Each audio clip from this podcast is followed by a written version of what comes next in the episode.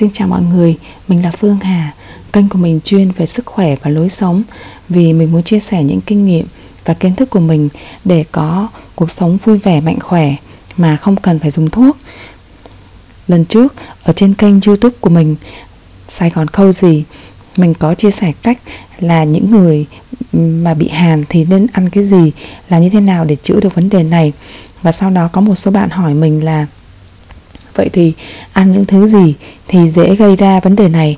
À, mình sẽ trả lời như sau. Ở trong đông y thì có một câu rất là nhiều người biết tức là cam hàn quýt nhiệt bưởi tiêu.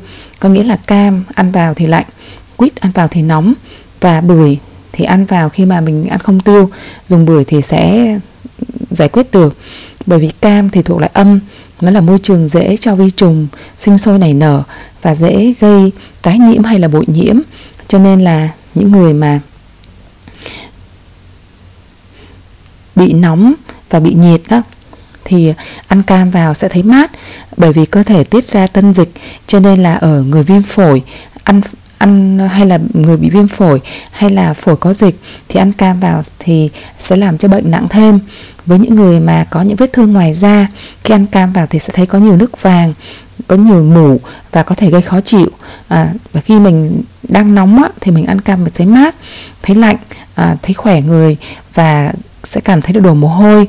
Nhưng mà dễ bị cảm hàn và huyết áp thấp cũng như mệt tim đó à, tuy nhiên là có những ý kiến phản biện cho rằng là trong cam thì có nhiều vitamin C và nó làm bền mạch máu làm tăng tăng sức đề kháng và mình luôn luôn được khuyên nên dùng nhiều mà trên thực tế thì hàm lượng C cao nhất là ở trong trái ổi, nó gấp đến 5 lần cam và sau đó là trái ớt chuông đỏ gấp 3 lần quả cam. Tuy nhiên, cam là một loại trái cây mà rất là dễ mua à, và rất là phổ biến ở một đất nước nhiệt đới như Việt Nam. Cho nên là mọi người ai cũng thích uống nước cam. Thì nếu như uống nước cam cho tốt thì bạn nên thêm vào một chút muối thiên nhiên bởi vì muối là dương. Nó sẽ cân bằng trở lại cái món nước giải khát này. Cái thứ hai nữa mà chúng ta cần phải tránh để không bị hàn đó là à, không nên uống nước đá đương nhiên rồi khi mà uống nước đá thì à, nó sẽ làm cho cái à, giảm năng lượng. Bởi vì lúc mà mình uống vào thì mình thấy rất là mát mẻ sảng khoái nhất là trong thời gian ngắn. Nhưng thực ra thì nó làm lấy mất năng lượng của trong cơ thể để làm nóng lại cái phần nước lạnh đó và cơ thể phải sử dụng thêm năng lượng để làm việc này.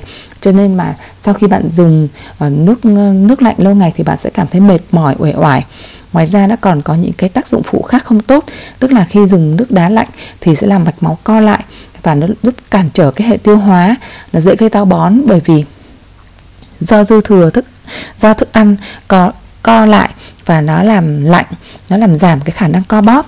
Thứ hai là nó làm giảm làm suy yếu cái hệ miễn dịch. Bởi vì sau khi à, mà mình ăn xong bữa ăn thì mình uống nước lạnh thì nó tạo ra chất nhầy dư thừa trong cơ thể và nó làm giảm cái chức năng của hệ miễn dịch đi khiến bạn dễ bị bệnh hơn. Và các bệnh mà bạn gặp nhiều là sổ mũi ho đau họng đó. À, ngoài ra nó còn gây hại nữa là nó làm tích tụ chất béo. Bởi vì khi uống nước lạnh thì làm cho nhiệt độ cơ thể lạnh đi khiến chất béo cứng lại và gây tắc nghẽn khiến cơ thể khó đốt cháy và dễ dẫn đến tăng cân nữa. Ừ, đồng thời là à, nó cũng ảnh hưởng đến quá trình hydrat hóa bởi vì uống nước là để tăng cường quá trình bù nước trong cơ thể mà cái nước lạnh thì khi mình uống vào nó lại chậm quá trình này cho nên gây mất nước và mất năng lượng nữa. Chính vì vậy mà chúng ta để cho cơ thể ấm áp và khỏe mạnh thì mọi người nên à, sử dụng đúng cách à, hai loại nước ừ, này để cho mình có thể khỏe mạnh hơn. Nếu mọi người thấy à, thông tin của mình là hữu ích thì mọi người chia sẻ cho mọi người cùng biết và mời mọi người like cũng như là đăng ký kênh để có thể sớm nhận được những thông tin tiếp theo nhé. Xin chào mọi người.